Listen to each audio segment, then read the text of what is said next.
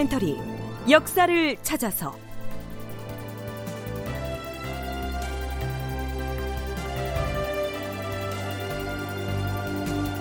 제 685편 임진왜란의 전조 을묘 외변. 극본 이상락 연출 정혜진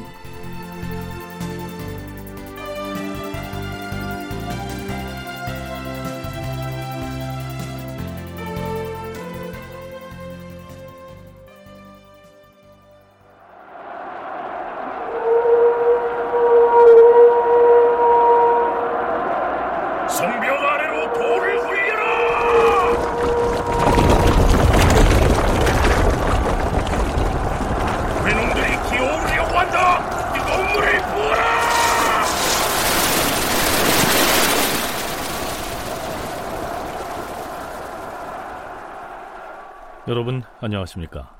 역사를 찾아서의 김석환입니다. 지금 여기가 어디냐면요. 명종 10년 서기론 1555년 5월 24일에 왜구들에 의해서 포위된 전라도의 영암성입니다. 지금 군사를 독려해서 전투를 지휘하고 있는 이 사람은 전주에서 군사를 이끌고 구원에 나섰다가 이 성에 갇히게 된 전주 부윤 이윤경입니다. 이때의 전투 상황을 기록한 명종실록에서는 이 사람을 매우 책임감이 강하고 용맹한 장수다 이렇게 기록하고 있습니다.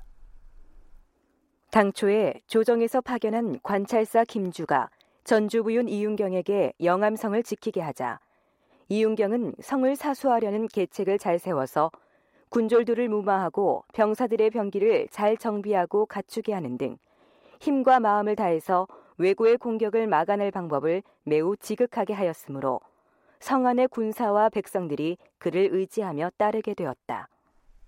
그런데요, 이때 영암성 안에는 이윤경보다 나이도 더 많고 관직도 더 높은 전라 우도 방어사로 임명돼서 파견된 김경석이라고 하는 사람이 있었습니다.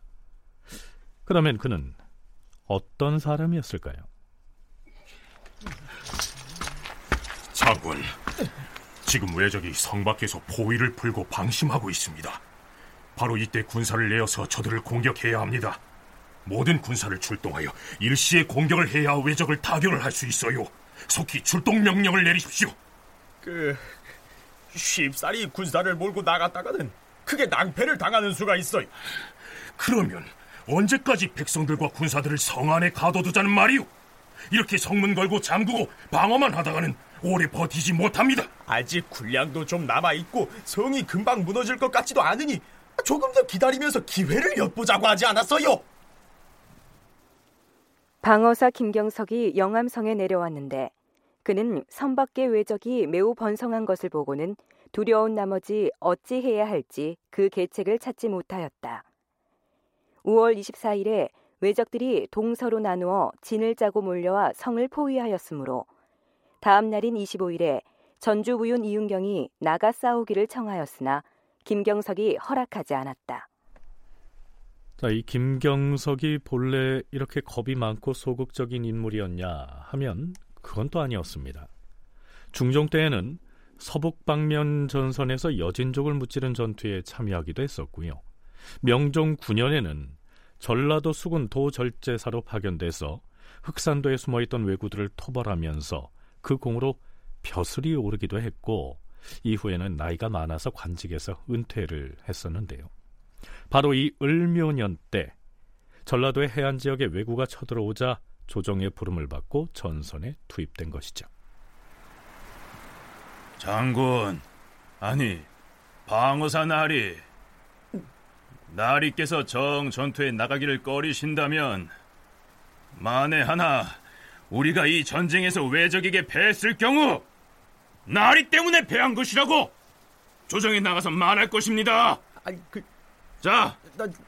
난 전주 부인을 모시고 전투에 나설 것이니 알아서 하시오. 저기 그렇다면 뭐 그럼 군사와 무기를 정도돼서 공격에 나서도록 합시다. 나는 성의 동쪽 물리에 올라가서 지휘를 할 터이니 장수들은 성 밖으로 나가서 여염거리에 모여 있는 왜구들을 물리치도록 하시오. 자, 성문을 열어라! 진격하라!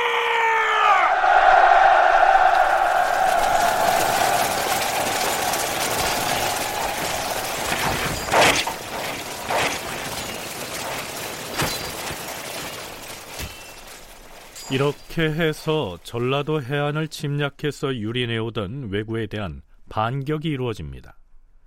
영암성 전투라고 부를 만한 이 싸움이 어떤 양상으로 전개됐는지는 중앙조정에 보고된 전황에 시차가 있어서요. 지금은 일목요연하게 정리하기가 매우 어렵습니다. 이윤경 등이 굳이 청하자 김경석이 그제야 전투를 허락하였다. 김경석은 성의 동쪽 물로 위에 앉아서 날래고 용맹스러운 군사를 뽑아내어 나가 싸우게 하였다. 한참 만에 외적들이 북쪽으로 도망하여 사방으로 흩어지면서 덜어는 영암의 향교 안으로 들어갔다. 우리 군사들이 승세를 타고 공격하여 향교 안으로 들어가 외적 104명의 목을 베고 북쪽으로 도망하는 외적을 추격하여 6명을 베었는데 나머지는 모두 도망가 버렸다. 한편 이때 남치근은 나주의 남평연에 있다가 영암이 포위됐다는 소식을 듣고 구원하러 나섰으나 도중에 외적을 만나 11명의 목을 베었을 뿐 영암에 진입하지는 못했다. 그 이튿날 조왕국과 남치근이 드디어 영암에 이르렀고 뒤늦게 외적들을 추격했지만 결국 따라잡지 못했다. 네, 명종 10년 5월 29일에 한양 조정에 보고된 전투 상황은 이상과 같습니다. 그런데요. 이 대목을 실록에 기술한 사관은 이런 평을 덧붙이고 있습니다.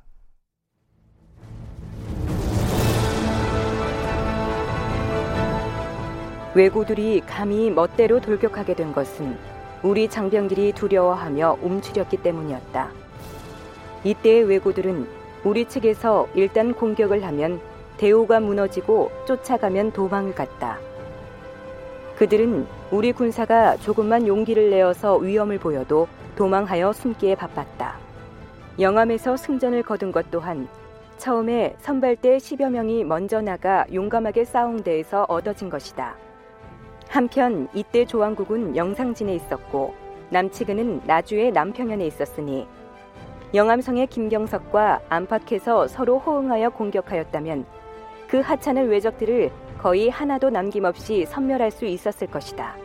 특히 방어사 김경석은 영암성 안에서 두려움에 떨고만 있었고 남치근과 조왕국은 모두 먼 곳에다 군사를 주둔시키고 있으면서 나아가 싸우려고 하지 않았다.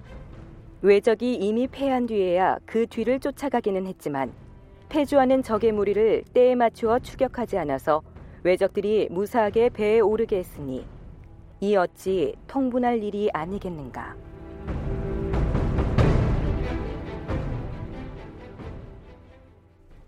한편 이러한 보고를 받은 명종은 승정원에 다음과 같은 유시를 내리도록 명합니다. 흠, 외적의 기세는 날로 치열해지는데 싸움에 이겼다는 소식은 들려오지 않아서 한없이 걱정스럽던 차에 지금 올라온 기본을 보건대 100여 급이나 되는 적의 머리를 베었다고 하니 그나마 다행한 일이다. 전라도 순찰사에게 명해서 다시 전열을 정비하여 외적을 섬멸할 것과 우리 군사들을 잘 먹여서 굶주리지 않게 함으로써 힘을 다해 싸우라는 뜻으로 유시를 내리도록 하라. 처음에 왜구가 해남의 단량성에 상륙한 이래 그동안 자행해온 사륙과 약탈에 비하면 이 영암성에서 거둔 전과를 승전이라고 하기는 좀 모자라지만 그래도 이나마 다행이다. 이런 뜻으로 읽힙니다. 한국학중앙연구원 원창의 책임연구원은 만일에 이 영암성이 무너졌더라면 나주로 향하는 통로가 뚫렸을 것이고 나주가 함락되면 왜구가 그 위쪽으로 진격을 계속했을 텐데 그나마 이 영암성에서 전력을 집중한 것은 다행이었다. 이렇게 분석하고 있습니다. 전라도 순찰사가 이제 영암에다가 아주 무예가 출중한 그러한 무관을 파견을 했고 그리고 이 사람들이 그 안에서 이제 나와서 싸워주기를 바랬는데 이, 이 군인들도 부족하고 하니까 몇몇 어, 성에서는 절대로 나가지 않고 지키고 있어서 조정에서는 비겁하게 나가 싸우지 않았다는 비난을 받았지만 오히려 지키고 있었던 것이 이게 승전할 수 있는 음, 비우지 않고 승전할 수 있는 단서를 제공했다고 그렇게 얘기를 하거든요. 그리고 이렇게 해서 막 올라오다 보니까 이제 우리 쪽에서도 저 사람들의 전술 전략이 뭔지를 파악을 하게 된 거예요. 그래서 영암의 그 성을 이제 침투해 들어올 때도 초기에 그런 것들을 구사를 하려고 했어요. 자, 이 시기 왜구의 전략은 어느 지점을 신속하게 공격하고 곧바로 다음 지점으로 이동하는 방식이었는데요. 영암성에서 섣불리 대응하지 않고 지구전을 펼치다가 나중에 공격을 감행한 것이 오히려 이 승전의 요인이 됐기 때문에 방어사 김경석을 두고 일찍이 나가서 싸우지 않았다고 해서 비판만 할 것은 아니다. 원창의 연구원의 견해가 그렇습니다.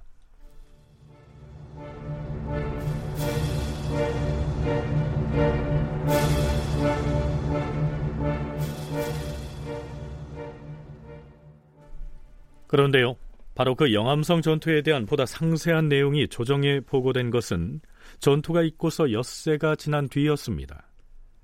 영암성에 내려와 있던 방어사 김경석이 남정이라고 하는 군관을 조정에 올려보내서 보고를 한 건데요. 승전부에 목말라 있던 명종은 그를 사정전으로 불러드립니다. 전라도 방어사 김경석이 너를 보냈다 하였느냐?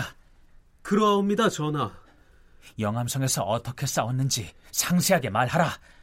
외적은 어느 곳에 진을 치고 있었느냐? 외적 무리는 일찍이 영암 향교를 차지하여 본거지로 삼았사옵니다.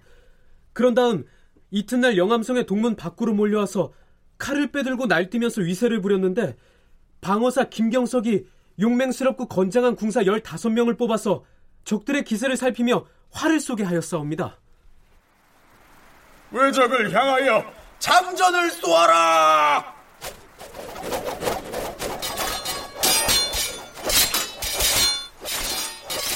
우리 군사가 장전을 쏘았지만 외적은 화살을 칼로 받아쳐 막아내면서 두려워하는 기색이 없었사옵니다. 그러자 주장인 방어사는 아니 되겠다. 편전을 쏘아라.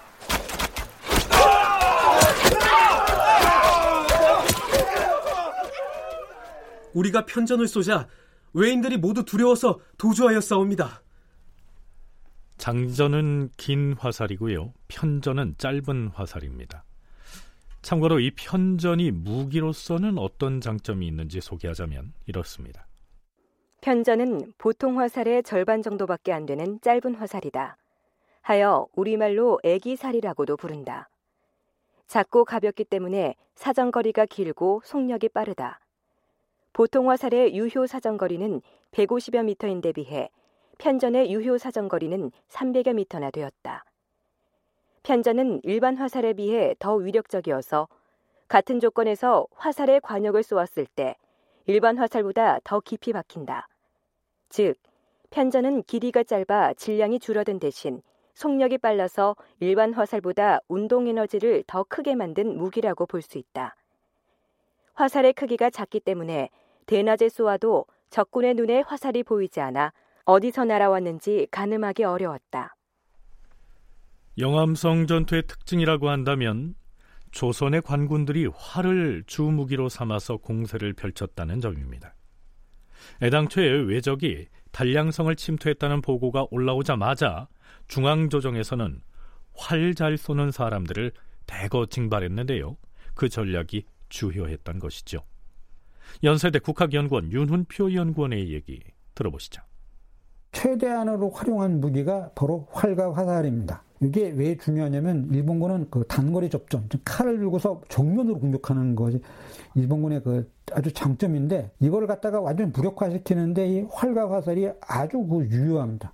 아주 치명적인 건데 그래서 이제 중앙에서 비로소 이제 그 판단해가지고 일본군을 갖다가 요적을 물리치는데 군병, 즉 화살병 한 만한 부대가 없다. 그래서 최종의 요원을 즉각 선발해가지고 빨리 나가라라고 명을 내립니다. 그 다음에 또 하나 뭐냐면 조선에는 이 민간에서도 활 잘 쏘는 사람이 굉장히 많았습니다. 이게 아주 조선 사회의 특이한 경우인데요. 특히 그 유계라고 그래서 이 선비들도 화살을 쏘도록 하는 게 공자 일의 어떤 전통이었고요. 그리고 또 많이 장려도 하고 그래서 이 화살에 능한 사람을 빨리 뽑아라 하는 명령을 막 각지하다라게 합니다. 그런데요. 그야말로 이 최종병기 활을 이용한 공세가 주요했던 것은 성 밖으로 나가서 왜구가 본거지로 삼고 있던 영암 향교를 공격할 때였습니다. 신 역시 군관으로서 전투에 참여하였사온데 신이 전주 부윤이 이끄는 군사들과 함께 나가서 향교를 살펴보니 외인 장수라는 자가 위판을 모시는 의자에 거만하게 걸터 앉아 있었사옵니다. 군사들은 저 외구의 우두머리를 향해 편전을 쏘아라!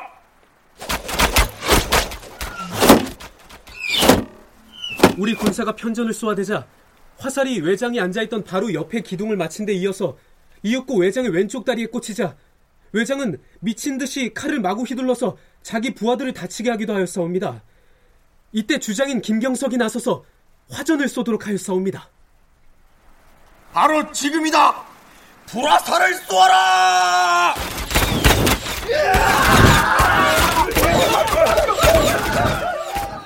그때 마침 서풍이 크게 일어서 화전이 빠르게 날아갔으므로 우리 군사가 승세를 타고 쫓아가니 적들이 드디어 기세를 잃고 무너져 도망하므로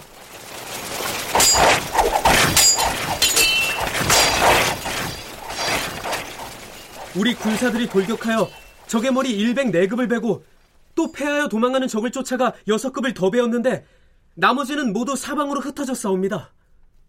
엄청난 양의 화살을 발사합니다. 이러니까 외적들의 기세가 꺾입니다. 그때 정말 운이 좋은 게 바람이 외쪽을 향해서 외적 쪽을 향해서 이제 불었다는 거예요. 그러니까 조선군은 자신의 장기인 화전, 불화살이죠. 불화살을 대거 발사합니다. 그 불이 엄청나게 날라오니까 어, 외적들 한번 이걸 본 적이 없습니다. 불화살을. 그러니 뭐 그야말로 그냥 그 어, 천지가 그냥 그 놀라는 그런 어떤 이제 타격을 받았. 그 외적들에게 이것이 결정적인 예, 타격이었고 더 이상 전투를 수행할 수 없, 완전히 전의를 상실하고 물론 이때 외적들은 이제 이 자기네들이 갖고 있는 그 정예 부대로서 조선의 어떤 정예군과 싸우기가 어렵다라고 하는 걸 판단해서 지휘관이 왜냐하면 그 화살 부대가 엄청나게 그 쏴대니까 뭐 도저히 뭐 어떻게 접근해가지고 뭐 해볼 수 있는 그런 여지가 이제 없게 되는 거죠. 그런데요. 영암성에서 있었던 전투의 상황을 비교적 상세하게 보고하고 있는 이 남정이라고 하는 사람은 방어사인 김경석이 보낸 군관입니다. 김경석이 작성한 계문을 가지고 한양에 올라온 건데요. 따라서 이 계문의 내용은 물론 임금인 명종과의 문답에서도 아마 김경석이 크게 전공을 세운 걸로 과장해서 보고했을 가능성이 큽니다. 아닌 게 아니라 사관도 이렇게 평하고 있죠.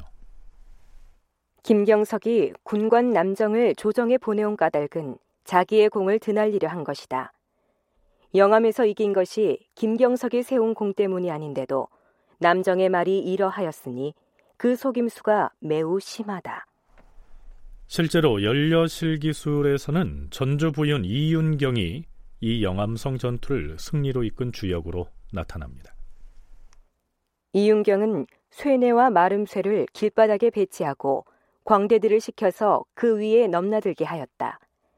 그 모습을 멀리서 지켜보던 외적이 마치 새가 날개를 펴듯이 진용을 갖추어서 무턱대고 돌진해왔다. 외적은 쇠뇌를 맞고 쓰러지거나 혹은 마름 쇠에도 몸이 많이 상하였다. 네, 이 쇠뇌는 화살을 신속하게 발사하는 장치고요. 마름 쇠는 날카로운 가시가 네다섯 개 달린 쇠못입니다. 이 마름 쇠를 길바닥에 깔아놓고는 광대가 그걸 넘나드는 구판을 벌이자 외구의 무리가 영문을 모르고 내달았다가 다치거나 혹은 그 순간 쇠뇌의 공격을 당했다. 뭐 이런 얘기입니다.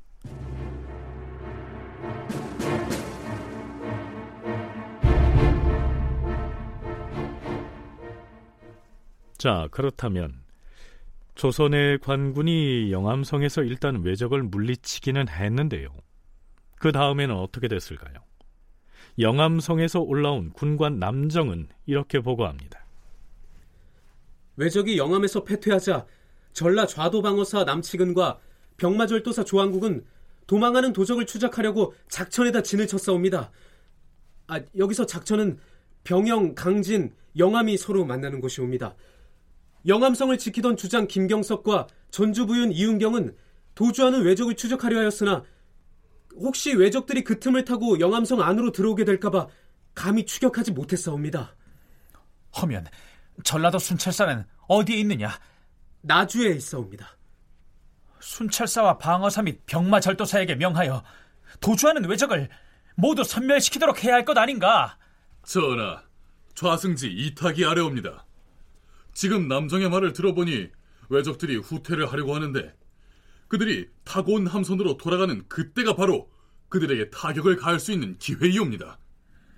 만일 우리 군사들이 힘을 합쳐 공격한다면 영암에서 물러난 왜구들을 섬멸할 수 있을 것이옵니다. 우리 군사들이 바야흐로 작천에 진을 치고 있다고 하니 내륙으로 들어온 왜적들이 배로 돌아갈 수 없게 차단한다면 그 도적의 무리를 모조리 잡게 될 것이옵니다. 만일 도망하여 흩어지는 외놈들을 그대로 두면 반드시 동쪽에서 다시 충돌하고 서쪽에서 또 공격할 염려가 있을 것이다.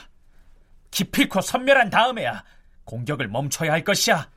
전하, 외놈들이 단량포를 손쉽게 함락한 뒤부터는 우리나라를 만만하게 여겨서 군사를 사방으로 분산해서 침입해 왔사옵니다. 우리가 영암에서 이긴 것을 기회로 삼아 추격을 해야 할 터인데 만일 돌아가는 길을 끊어버리지 못한다면 그들을 잡지 못할 것이옵니다.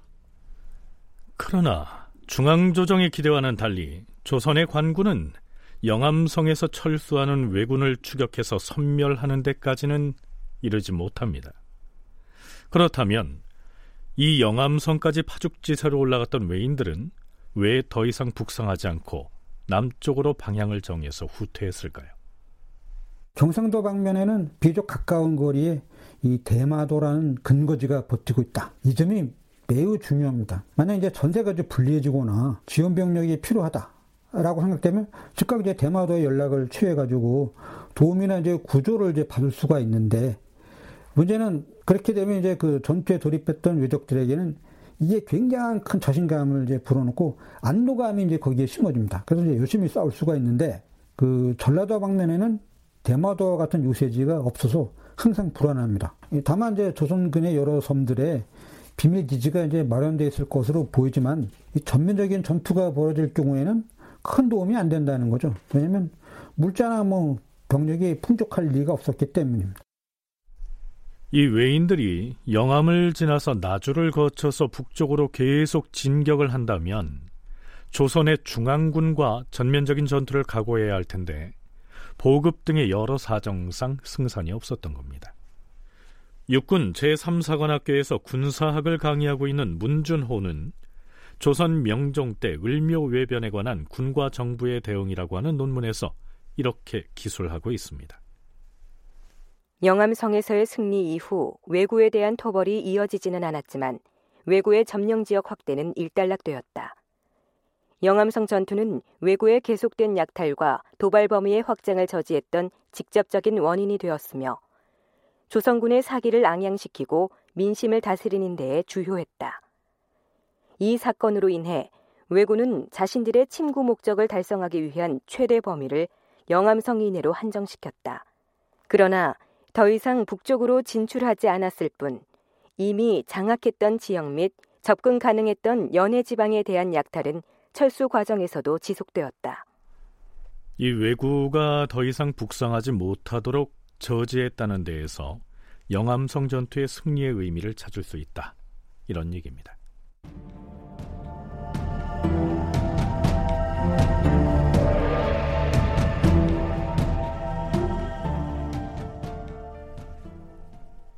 자, 이제 영암성 전투에서 패한 왜구의 후퇴 경로를 추적해 볼 차례인데요. 그러기 전에 한양 조정에서 군사 징발 문제를 두고 벌어졌던 논란 한 가지를 짚어보도록 하죠. 명종 10년 6월 임금이 팔도의 관찰사들에게 이런 내용의 교지를 내립니다. 올해에는 비가 비교적 풍족하게 내렸으니 각 고을 백성들을 잘 살펴서 농사를 장려하도록 하라. 특히 농사의 시기를 잃지 않게 해야 할 것이다. 또한 각 고을 수령들이 털어는 외구의 침공을 방비한다는 명목으로 백성을 침해하거나 털어는 승군을 뽑는다 하여 그 가족들이나 이웃을 침악하고 괴롭히는 일이 또한 많이 있을 터이다. 각별히 거듭 살펴서 이러한 폐단이 없게 하라.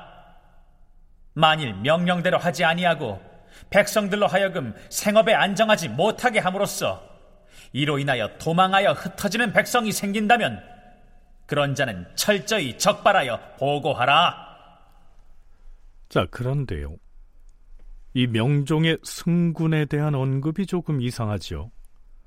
처음 단량성에 왜구가 쳐들어왔다는 보고를 받고서 대신들과 계책을 논의하던 중에도 승군 문제가 나왔습니다. 그때에는 대신들이 승군도 징발해서 전장에 내보내야 한다. 이렇게 말하자. 알겠도다. 그렇게 하라. 이렇게 윤허를 했었는데요. 이제 와서는 괜히 승군 뽑는다고 그 가족들에게 소재를 묻는 등 괴롭히는 일이 없도록 하라. 이렇게 말을 바꾸고 있는 겁니다. 지금 파직돼서 쉬고 있는 무관들을 차출하자. 군량비를 어떻게 보급하자. 군인이 모자라면 순군으로 채우자. 라고 했을 때 오케이를 이미 했어요. 했는데 이제 나중에 이제 정작 명종이 무슨 얘기를 하냐면 순군까지 이렇게 차출하게 되면 민간들이 동요하고 백성들에게 불편을 줄 것 같으니 순군 문제는 이제 없던 걸로 하자라는 어, 얘기를 하게 됐거든요. 그러니까 처음에 급했을 때는 처방책으로 내놨는데 이제 점점 사태가 진정되고 또 다른 한편으로는 이 순군 문제는 결국은 어 불사에 전념하고 있는 대비의 신기를 건드렸을 가능성이 있기 때문에 명종이 이렇게 승군 문제에 대해서 말을 바꾼 것은 대비인 문정왕후의 입김이 작용했을 것이다. 원창의 연구원의 분석이 그러합니다. 팔도 관찰사들에게 보낼 교지 작성을 명받은 승정원의 승지들이 뭐 그냥 넘어갈 리가 없죠. 주상 전하께서 지방의 수령들이 백성을 침해하는 배단을 염려해 각도에 글을 보내서 하유하겠다고 하시니 이는 진실로 백성을 측은하게 여기시는 분부이옵니다. 다만 이처럼 대군을 징발하는 때에는 아무리 군법으로 엄하게 몰아치더라도 요리조리 피해 나가려는 자들이 있게 마련이옵니다. 만약 이와 같이 어명을 내리신다면 무지한 군졸들이 모두 전쟁터에 나가기를 기피해서 국가의 중요한 일을 그르치게 될 것이니 매우 부당하옵니다. 하물며 중들은 본래 일정한 주거가 없이 돌아다니므로 그의 가족이나 이웃들을 통해 찾아내지 않는다면 징발하기가 어렵사옵니다. 하운데 지금 내리신 전하의 이러한 분부를 듣게 된다면 모두 다 도망을 쳐버려서 군대에 나가려는 사람이 아무도 없게 될 것이옵니다. 허허. 아무리 지금 군령이 해이해졌다고는 하지만 어찌 모두가 군역을 피해서 도망을 치겠는가? 괜히 승군을 뽑는다 하여 독촉을 하게 되면 백성들에게만 피해가 있게 될 것이다. 팔도의 감사들에게 각별히 그러한 민폐가 없도록 하유하라. 물론 명종의 이런 태도를 사관 역시 비판적으로 평하고 있습니다. 임금의 이 말이 어찌 백성을 위한 것이겠는가? 중두를 위한 것일 따름이다. 변방의 일이 매우 급박한 때라 처음에는 승군을 뽑으라는 어명을 부득이 내리기는 했으나 이제 와서 바꾼 것이다. 임금이 중두를 위해 근심하는 바가 이처럼 지극하였던 것이다. 아, 남방에서는 적의 칼날에 뜻밖의 죽음을 당하는 백성이 수도 없이 많은데 임금이 근심하고 있는 것은 오직 중둘의 일족이 침학받는 것에 있었으니 이것이 바로 임금이 사체를 파악하지 못하고 있다는 증표이다. 이로 인하여 뒷날에 감당할 피해가 외구의 변보다 크게 될 것이니 식자들은 이것을 근심하는 바이다. 그런데 만일 명종이 이때 전국 사찰에 있는 승려들에게 대대적인 징집령을 내렸다면 어떻게 됐을까요? 윤은표 연구원의 얘기입니다. 만약 임금이 사찰과 승려에 대해서 동원령을 내린다면 아마도 관료들이 지금까지 참고 있었던 거를 이때 아마 다 풀었을 겁니다. 그러니까 엄청난 수탈을 이제 감행했겠죠. 그 여파는 아마 사찰과 승려에게만 국한되지는 않았을 것이고 가장 염려했던 거 내원당 이런 것도 아마 가만두지 않았을 겁니다. 그러니까 일차적으로 아주 작은 정도만 허용했을 경우라도 이걸 빌미로 인해 가지고 아마 그 요구가 어마어마하게 커졌을 거라는 거죠. 그러니까 그 숙녀를 위한다라고 하는 것뿐만 아니라 그 뒤에 나오는 것들. 그러니까 뭐 승군만 증발했겠냐? 사찰에 있는 온갖 것들도 다 끌어내웁시다. 이런 이야기를 아마 분명히 했을 거고. 따라서 처음에 승군 동원 얘기가 나왔을 때 이미 문정 왕후와 승려 보호 쪽에서 대책을 논의했을 가능성이 크다는 얘기죠. 대비마마, 지금 남쪽의 사정이 예사롭지 않사옵니다. 그래서 대사를 들어오라 한 것이요. 외구의 침략으로 나라의 형편이 위태로운 것이야. 조정에서 계책을 세워서 방비를 잘할 것인데 오늘 편전 회의에서 결국 승군 얘기가 나왔어요. 조정 의논이 그러하다면 의당 따라야 하겠사오나. 만일 조정의 의논대로 전국 사찰에 승군 동원령을 내린다면 승군 동원령을 내린다면 전국의 내원당은 더는 보전하지 못하게 될 것이옵니다. 아니, 내원당을 보전하지 못하게 되다니 대사는 어찌 그런 말을 하시오? 마마, 지금 내원당이 유지되고 있는 것은 대비 마마께서 전하께 주청하여 지방 관리들의 출입을 엄격하게 금하고 있기 때문이옵니다. 만일 엄영으로 승군 동원령을 내리면 그동안 금표에 막혀서 사찰 출입을 못하던 지방 관할 수령 이하 관리들이 때는 이때다 하고 사찰마다 밀려 닥쳐서 군역을 피해 응관자들을 색출한다는 핑계로 온갖 수탈을 감행할 것이옵니다. 그리 되면 내원당의 승려들과 노비들 그리고 사찰 소유의 사전들도 온전하지 못할 것이옵니다. 이는 각 고을의 수령들이 벼르고 있던 일이옵니다. 그런 문제가 생기면 안 되지요. 알겠어요. 내 주상께 청해서 그런 일은 없도록 할 것이요. 이렇게 해서 문정 왕후가 임금을 압박했고 명종은 결국 승군 동원령을 없던 일로 한 것이다. 이런 얘기입니다. 뭐 어디까지나 추정이지만 말입니다.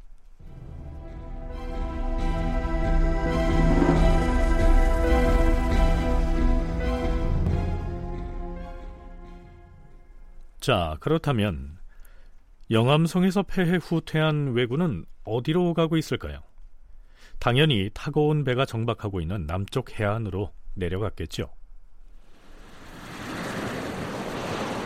자, 모두 함선에 오르라. 우리는 가리포로 갈 것이다!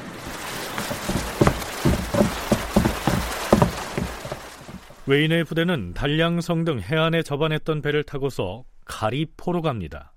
가리포는 지금의 완도입니다. 전라도 순찰사 이준경이 조정에 알려온 내용은 다음과 같습니다. 주상 전하, 5월 27일에 외선들이 가리포에 와서 정박하여 싸웁니다. 그러나 첨사 이세리는 자신이 거느린 군사가 미미하여 성을 지탱할 수 없겠다고 여기고 성문 밖으로 나가서는 산으로 올라가 진을 치고 있사옵니다. 외적은 다음 날인 28일에 성 안으로 들어가서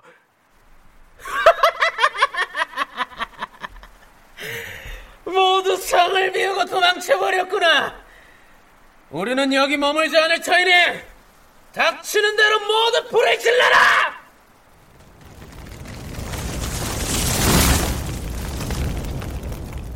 왜구들은 가리포성의 군사 수경 시설 및 군기 창고와 군량 창고들을 모조리 불태웠사옵니다. 뿐만 아니라 해안에 정박해 놓았던 병선들도 왜구가 빼앗아가거나 혹은 불태웠사옵니다.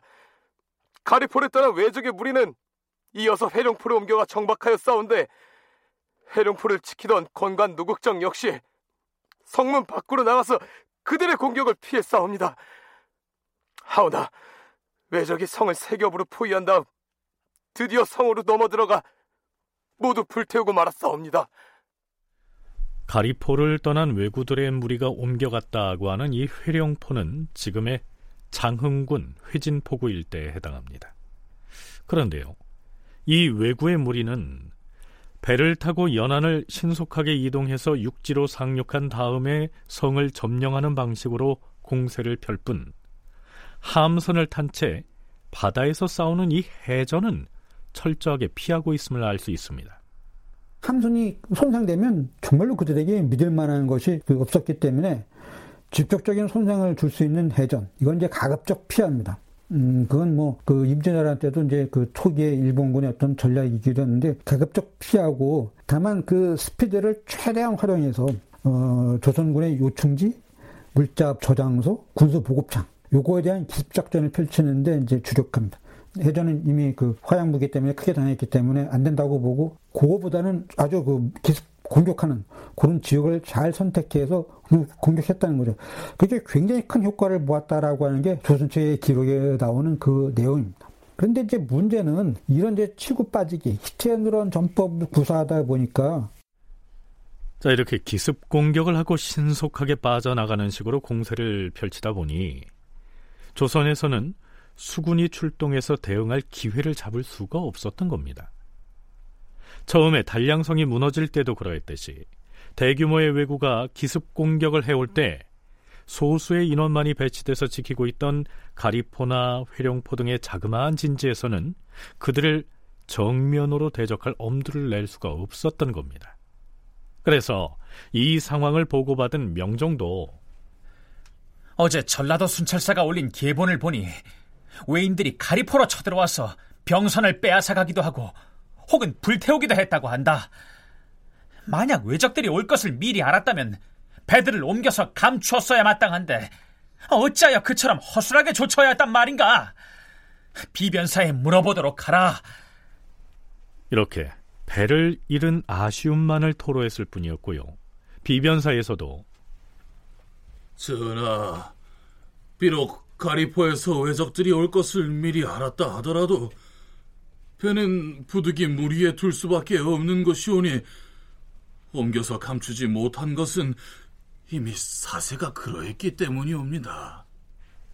이렇게 그 상황이 어찌할 수 없었음을 인정하고 있습니다. 한편 또 다른 외인의 무리는 흥양현의 녹도를 침공합니다. 흥양은 지금의 고흥이고요. 녹도는 녹동항 일대를 지칭하죠. 외놈들이 녹도를 포위하자 흥양 현감 신지상 및 권간 김원 등이 함께 성을 지키면서 즉시 병마절도사 조원국과 전라자도 방어사 남치근에게 보고하고 구원을 청하였다. 이때는 아직 날이 저물지도 않았고 조원국과 남치근은 불과 30리 밖에 있으면서도 그날로 달려가서 구원하지 않았다. 그 다음 날에야 남치근이 대군을 거느리고 당도하자 적들이 드디어 포위를 풀고 도망하였다.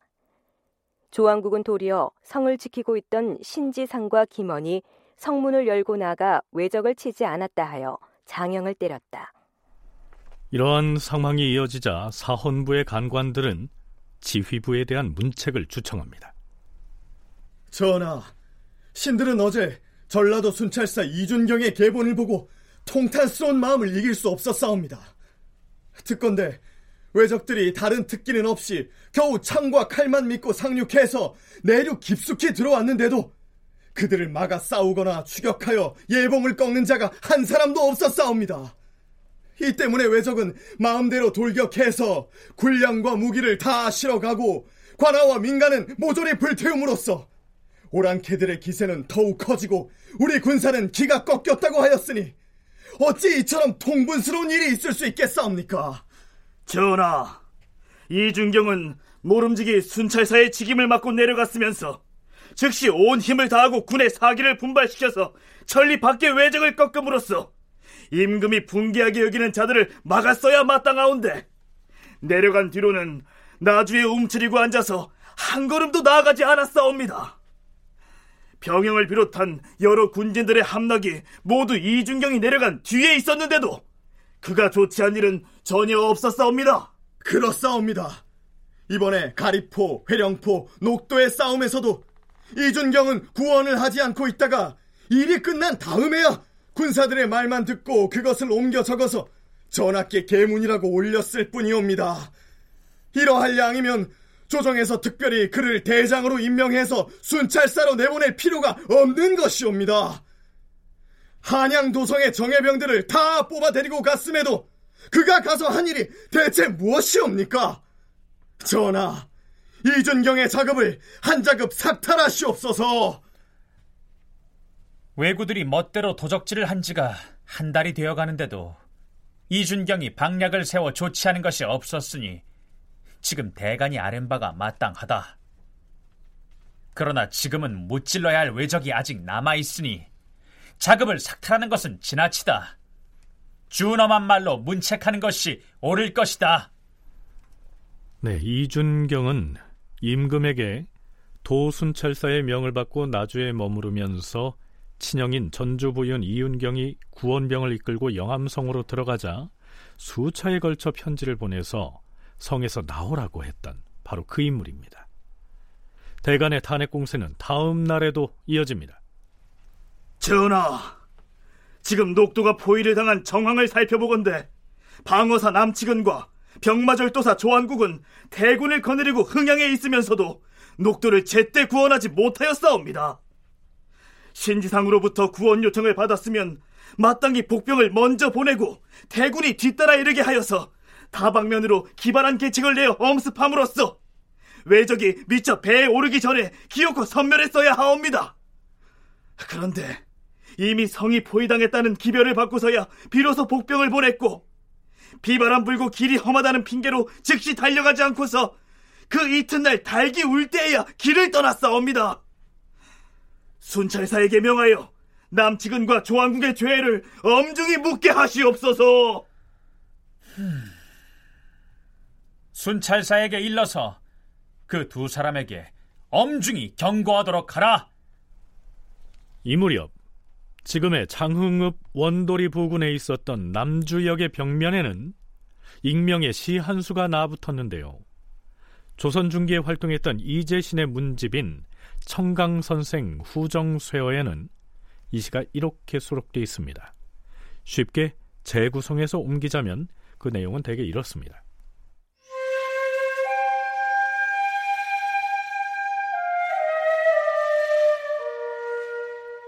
성이 무너지니 장흥 백성이 부모를 잃은 듯 슬퍼하였노라. 광주 목사 이희효는 그 살을 씹어먹고 싶고 달아나버린 수사 김유는 몸을 갈기갈기 찢고 싶도다. 공을 세운 전주부윤 이윤경은 참으로 대장부로다. 전라감사 김주는 어찌 그리 군사에 어두웠는가. 방어사 남치근은 살인하기만 몹시 즐겨하였네. 순찰사 이준경은 금성에 단단히 붙박이로 앉아있기만 하였고 절도사 조왕국은 고의로 머뭇거리기만 하네. 충성의 뜻이 없는 이유라는 자는 강진의 수령이 되었네.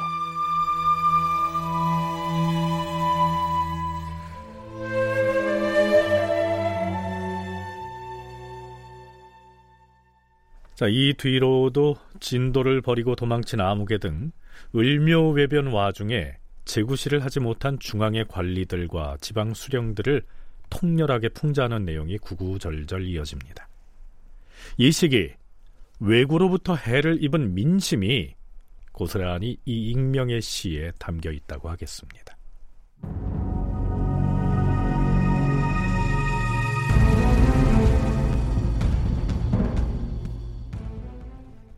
자, 그러면 왜구들은 결국 어느 쪽으로 갔을까요? 제주도였습니다. 제주 목사 김수문이 올린 매우 짧은 계문이 6월 28일째 실록 기사에 실려 있습니다.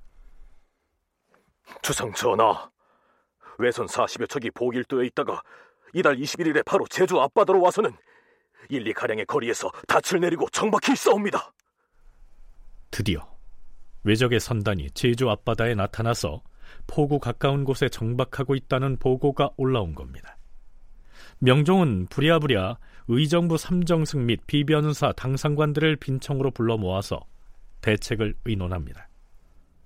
허허, 전라도에서 날뛰던 외적들이 근래에는 어디 어디에 출연했다는 보고가 없어서 과인은 그들이 이미 본토로 돌아간 것으로 여겼었는데 지금 또 제주에 나타났다고 하지 않은가?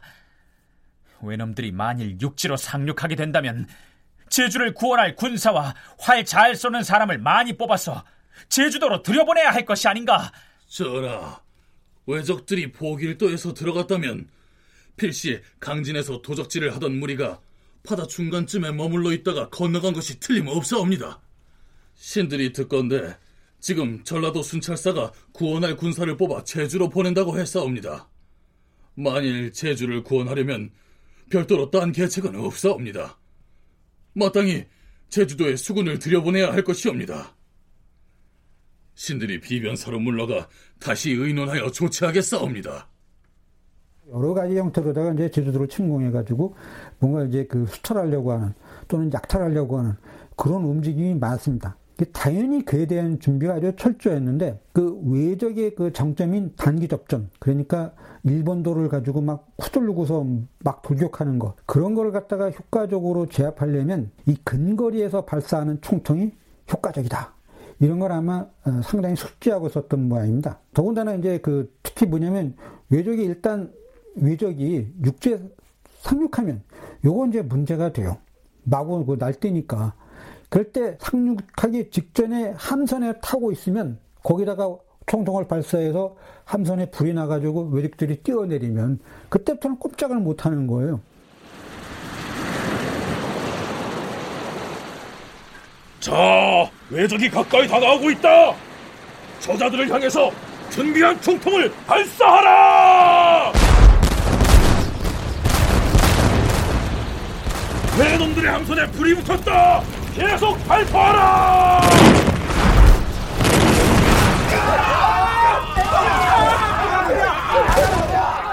특히 아주 중요한 인물이 이 조조 목사였던 김수문이라는 사람인데 이 사람의 통솔력이 매우 뛰어납니다. 그래가지고 이 사람은 조서 외적의 침입이 있을 거다. 이들이 왜냐면 빈손으로 가지는 않을 테니까. 이래가지고 충분히 나름대로 어떤 정보를 획득하면서 대비를 하고 있었던 거죠. 네. 윤은표 연구원은 제주 목사 김수문이 외구의 제주 침공을 미리 예상하고 있었기 때문에 비교적 쉽게 물리칠 수 있었을 거라고 얘기하고 있습니다. 무엇보다도 이 왜구를 물리칠 수 있었던 결정적인 무기는 바로 총통이었을 거라고 추정합니다. 그런데요. 며칠 뒤인 7월에 조정에 올라온 제주 목사의 치계에 따르면 외적을 물리친 경과는 다음과 같습니다.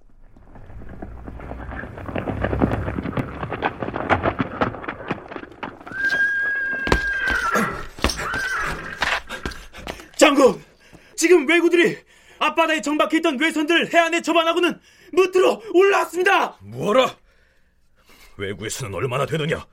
그자들이 무트로 올라왔다면 어디로 갔다는 말이냐?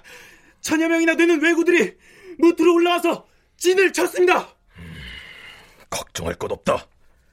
이때를 대비하여 훈련시켜 놓았던 궁사들에게 출동 준비 명령을 전달하라. 예, 70명의 날랜 궁사들이 밖에서 대기하고 있습니다. 음, 좋다. 군사들은 외구 무리를 향하여 활을 쏘아라!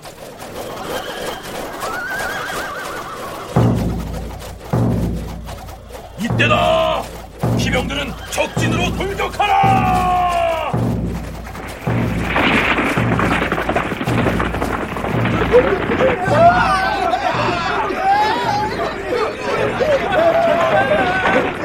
왜구들이 배를 타고 도주하려고 한다! 활을 쏘아라!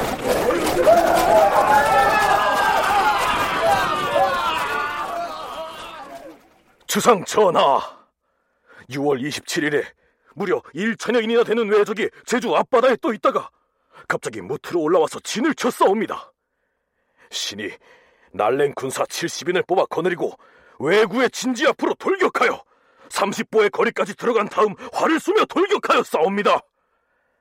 화살에 맞은 외인이 매우 많았는데도 좀처럼 그들이 대각하지 않으므로 군사들에게 말을 달려 돌격하게 하자 적군은 드디어 무너져 흩어져 싸웁니다.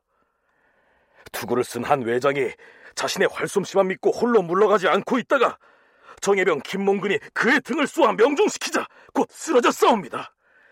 이에 아군이 승세를 타고 추격하여 목을 벤 왜구들이 많아 싸웁니다.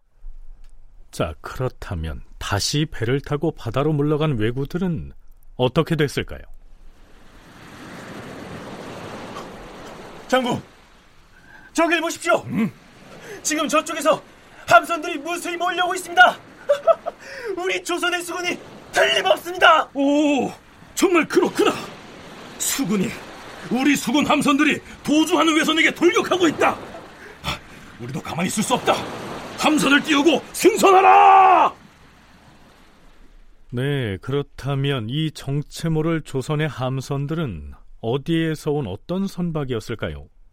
며칠 뒤에 전라도에서 한양 도성으로 돌아온 선전관 황대유가 임금에게 보고한 내용을 들어보시죠.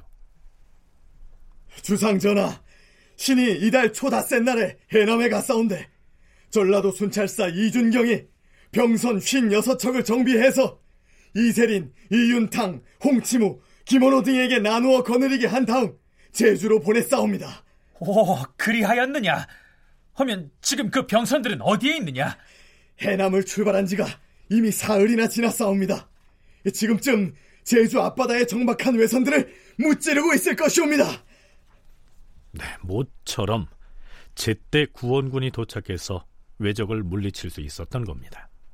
전라도 강진이나 이런 데서 이미 전투가 있었고 그리고 왜구들이 침입했다는 소식을 이미 알고 있었을 테니까 대비는 했겠죠. 그게 무슨 대비책으로 뭐 뭘 했는지 모르겠지만 쳐들어올 수도 있겠다 라는 것을 대비는 저는 했을 거라고 생각이 되고요. 그리고 또 하나는 이제 그 제주도에 가서 재정비해서 다시 돌아오면 안 되니까 이 전라도 순찰사가 결국은 어, 선박 56척을 이제 내서 어, 공격을 하게 되면서 결국은 왜구는 그쪽에 완벽하게 들어가지 못하고 결국은 이제 도망갈 수밖에 없는. 자, 이렇게 해서 우리가 을묘외변 혹은 을묘외란 이렇게 부르는 그 별난은 상황이 종료됩니다.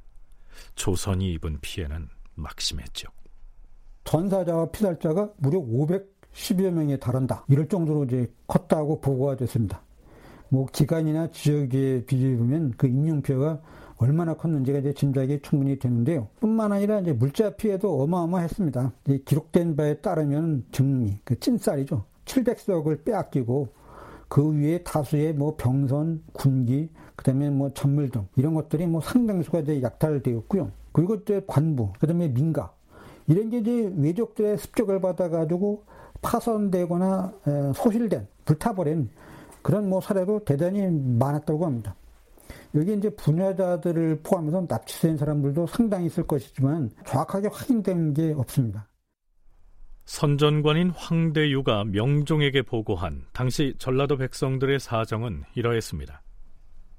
주상전하, 전쟁의 참화로 비롯된 희생자 말고도 지금 전라도는 전답이 모두 황폐해져 버렸사옵니다. 특히 나주, 영암, 해남의 경우는 가을이 돌아온다 해도 들판에서 추수를 할 희망이 없게 됐사옵니다. 다큐멘터리 역사를 찾아서 다음 주 이 시간에 계속하겠습니다.